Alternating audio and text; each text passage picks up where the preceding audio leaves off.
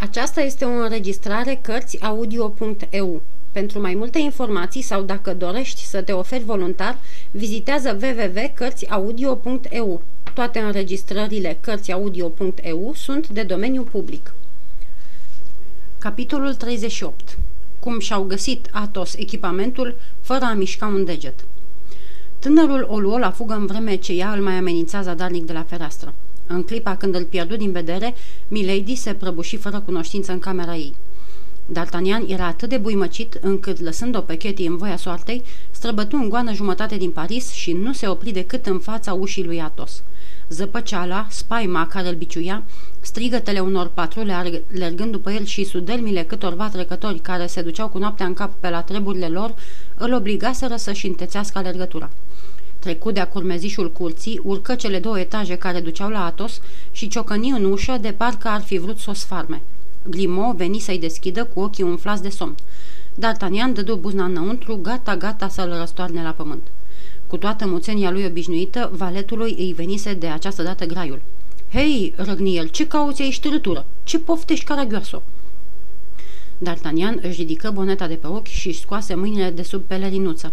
La vederea mustăților și a spadei scoase din teacă, bietul Grimaud se trezi că are în fața lui un bărbat.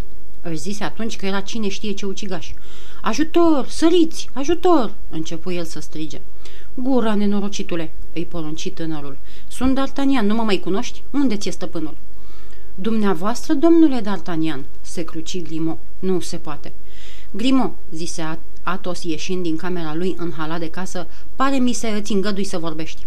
„Vai, domnule, vedeți că... Tăcere!" Grimaud se mulțumi să îl arate cu degetul pe D'Artagnan. Athos își recunoscu prietenul și, oricât de potolit era de fire, se porni pe un râs cu hohote în fața ciudatului măscălici dinaintea ochilor lui. Avea boneta într-o parte, fusta mototolită peste pantofi, mânecile sumese și mustețile zbârlite de groază. „Nu râde, prietene," îl opri D'Artagnan, „pentru numele cerului nu râde, căci pe sufletul meu îți spun eu că nu-i nimic de râs." Rostise aceste cuvinte pe un ton atât de răspicat și cu o spaimă atât de adâncă, încât Athos îi apucă repede mâinile între ale lui, întrebându-l: „Ești rănit, prietene? Ai fața ca de var." „Nu, dar mi s-a întâmplat ceva groaznic. Ești singur, Athos?" „La naiba, cine vrei să fie aici la ora aceasta?" „Bine, bine." D'Artagnan se repezi în cameră la Athos. „Hai, vorbește!" îl îndemna acesta, închizând ușa și trăgând zăvorul pentru a nu fi tulburați. „A murit regele? Ai ucis pe domnul cardinal? Ești ca de pe altă lume. Haide, haide, dă-i drumul, că mor de grijă."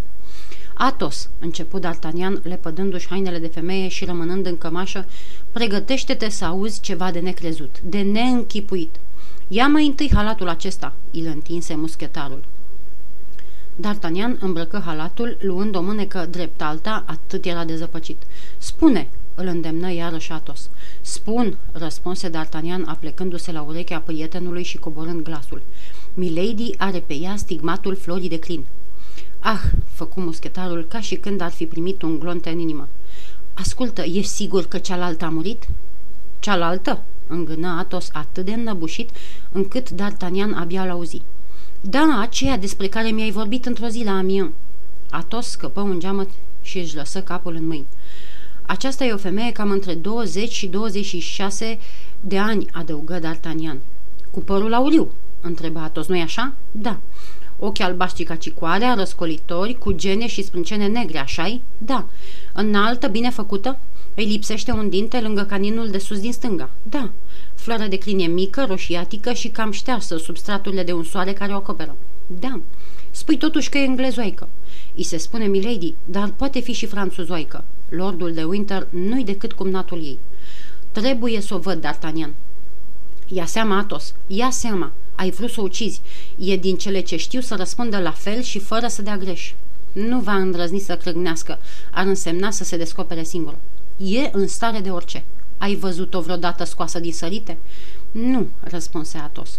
„O tigroaică, o panteră. Ah, scumpe Athos, tare mi-e teamă că pe amândoi ne pândește o răzbunare cumplită." D'Artagnan istorisi atunci toate prin câte trecuse, mânia ei nebunească și amenințările cu moartea. „Așa e," răspunse Athos, „dar zău că viața mea nu face decât o parachioară. Din fericire, poimâine plecăm la Paris. Pe cât se pare, ne îndreptăm spre La Roșel și odată plecați..." Te-ar urmări până la capătul pământului dacă te-ar recunoaște, Athos. Las-o să-și verse focul numai pe mine." "Ei, dragul meu, ce-mi pasă mie de moarte?" zise Athos. "Crezi oare că mai țin la viață? Cine știe ce taină groaznică se ascunde sub toate acestea? Athos, trebuie să fie spioana cardinalului, fără doar și poate. Atunci ia bine seama. Dacă după chestia de la Londra cardinalul nu te ridică în slavă, apoi să știi că te urăște de moarte. Dar cum la urma urmelor nu te-a învinuit fățiș și cum orice ură trebuie să fie și ea cheltuită, mai cu seamă ura unui cardinal, bagă bine de seamă. Dacă ieși, nu ieși singur. Dacă mănânci, fii cu ochii în patru. Ferește-te de toate. În sfârșit, ferește-te și de umbra dumitale." "Din fericire," răspunse D'Artagnan, "e vorba să scăpăm teferi până poi mâine seară, fiindcă odată în oștire sper că nu ne mai temem decât de bărbați." "Până atunci," adăugă Athos, "mă las și eu de gândul de a sta la o parte și o să te însoțesc pretutindeni. Trebuie să te întorci în strada groparilor, așa că merg cu dumneata." "Dar oricât de aproape ar fi de aici," spuse D'Artagnan, "nu mă pot întoarce în halul acesta." "Așa e," zise Athos și sună clopoțelul. Grimaud intră. Athos îi făcu semn să se ducă acasă la D'Artagnan și să-i aducă haine. După ce răspunse tot prin semne că a priceput, Grimaud se îndepărtă. "Și uite că tot în drum am rămas cu echipamentul, dragă prietene," răspunse Athos, "căci dacă nu mă înșel, ți-ai lăsat toate bulendrele la Milady, care, firește, că nu va avea bunătatea să ți le dea înapoi. Noroc că ai safirul." "Safirul e al dumitale, scumpe Athos. Nu mi-ai destăinuit chiar dumneata că e o bijuterie de familie?" "Da, după cum spunea tata, îl cumpărase pe vremuri cu 2000 de taleri.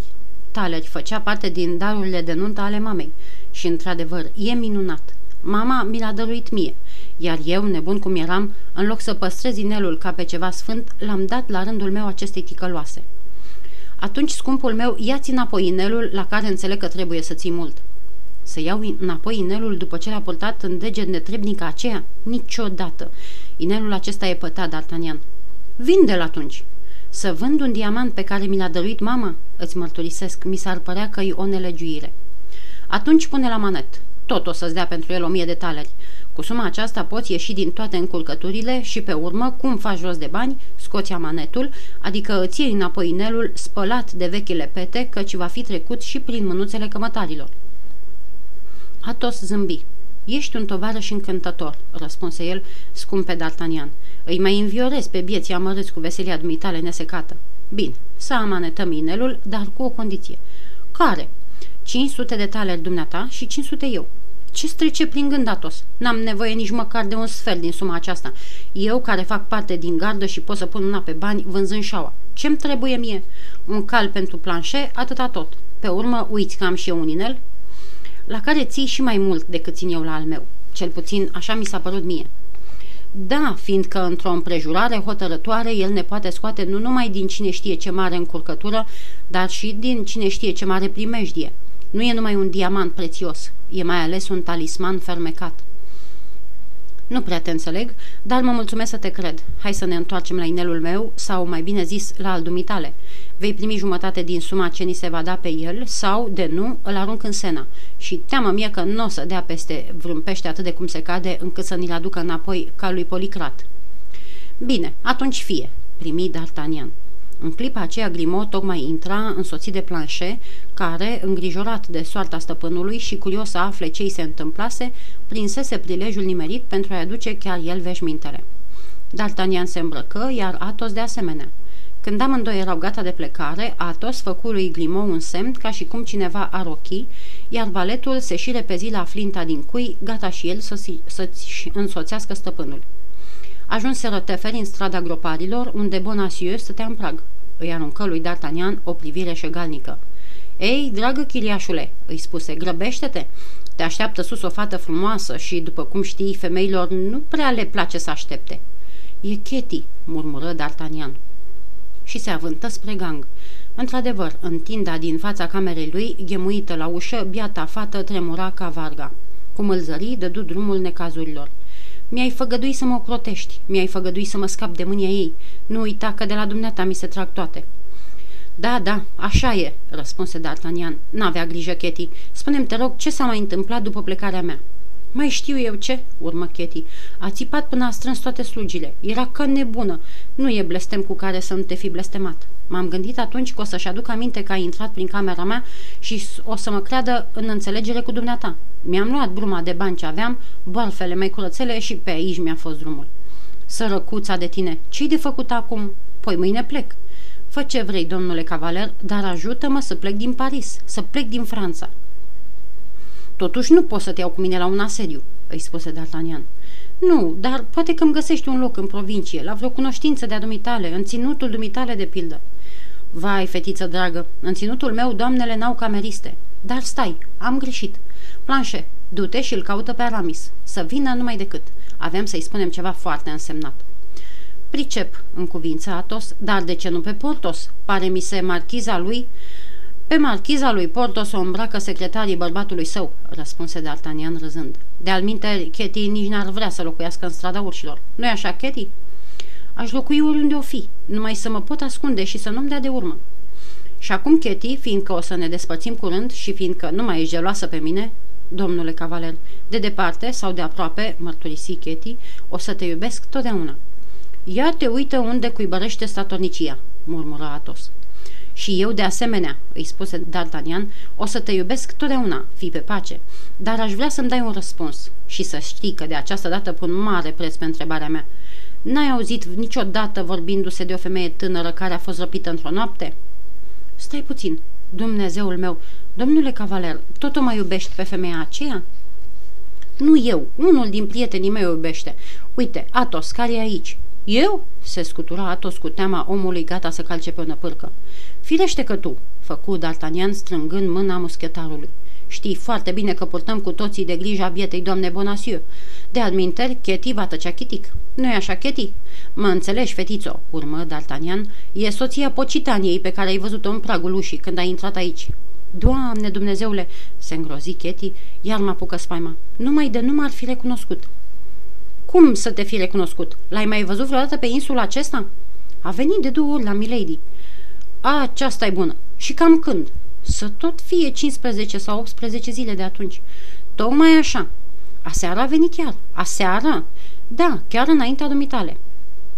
Draga Athos, suntem încercuiți de o rețea de spioni. Și crezi că te-a recunoscut, Chetty? Mi-am tras eu boneta pe ochi când l-am zărit, dar poate să fi fost prea târziu. Coboară dumneata, Athos, pentru că se sfiește mai puțin de dumneata decât de mine și vezi dacă tot mai stă în ușă. Athos coborâ și se întoarse iute. A plecat, vesti el, și casa e încuiată. S-a dus să le dea raportul și să le spună că toți porumbeii sunt acum în porumbar.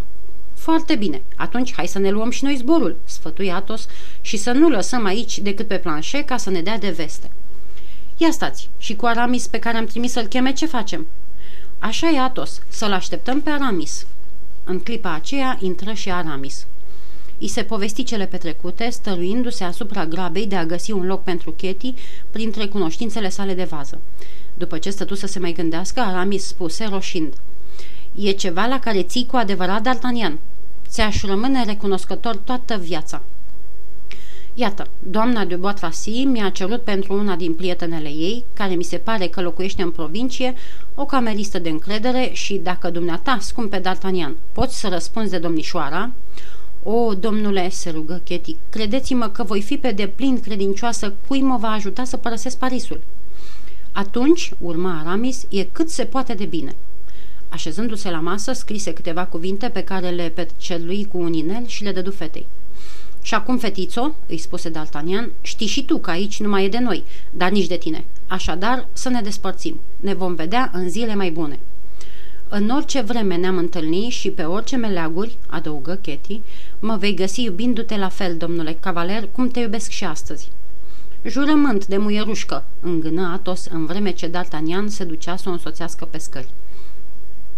Curând după aceea, cei 3 tineri se despărțiră dându-și întâlnire la Athos către ora 4 după amiază și lăsând în grija lui Planchet paza locuinței. Aramis se întoarse acasă la el, iar Athos și D'Artagnan plecară să vadă ce puteau face cu safirul. Precum bănuise gasconul nostru, li se oferi ușor 300 de pistoli împrumut pentru inel. Mai mult chiar, cămătarul le spuse că dacă ar fi vrut să-l vândă, era gata să le dea până la 500 de pistoli, deoarece inelul se potrivea de minune cu niște cercei pe care i-avea. Zeloși ca doi ostași și pricepuți ca doi cunoscători, Athos și D'Artagnan izbutiră să cumpere numai în 3 ceasuri echipamentul unui muschetar. De alminteri, Athos era din plămadă subțire și nobil până în vârful unghiilor. Când îi plăcea câte ceva, plătea prețul cerut fără a încerca măcar să se tocmească. D'Artagnan ar fi vrut să se mai amestece la cumpărături, dar Athos îi punea zâmbind mâna pe umăr și celălalt pricepea că tocmeala îi se potrivea lui, mic gentilom gascon, dar nu unui bărbat cu ținută de prinț. Muschetarul găsi un minunat cal andaluz, negru ca tăciunele, cu nări de foc aprins, cu picioare zvelte și armonioase, care împlinea 6 ani. Îl cercetă cu multă luare aminte și nu-i găsi niciun cusur. Prețul vânzării era 1000 de livre. Poate că ar fi izbutit să-l aibă mai ieftin, dar în vreme ce D'Artagnan se tânguia cu geambașul, Athos îi și numără pe masă cei 100 de pistoli ceruți. Grimaud căpătă un cal picard, îndesat și viguros, care costa 300 de livre. Dar după ce au mai cumpărat șaua acestuia din urmă și armele lui Grimaud, din cei 150 de pistoli al lui Athos nu mai rămânea nicio lețcaie. D'Artagnan își pofti prietenul să se înfrupte și din partea lui, fie că mai târziu i-ar fi dat înapoi banii împrumutați. Drept răspuns, Athos se mulțumi să ridice din numeri. "Cât dădea cămătarul ca să-și ia safirul?" întreba Athos. 500 de pistoli. Adică 200 de pistoli mai mult. 100 de pistoli pentru dumneata, 100 pentru mine." "Dar asta e o adevărată avere, prietene. Ia întoarce-te la cămătar." "Cum vrei." "Și zău, inelul acesta mi-ar aminti lucruri prea de tot triste. Apoi nu o să avem niciodată 300 de pistoli ca să-i dăm înapoi, așa că din târgul acesta tot noi am pierde 2000 de livre. Du-te de-i spune D'Artagnan să-și ia inelul și vino cu cei 200 de pistoli. Mai gândește-te, Athos. Banii peșin sunt scumpi în vremurile noastre și trebuie să te deprinzi cu jertfele. Du-te, D'Artagnan, du-te. Grimaud te va însoți." Peste o jumătate de ceas, D'Artagnan se întoarse teafăr cu cele 2000 de livre și astfel a găsit Athos chiar la el în casă o bogăție la care nici nu se aștepta.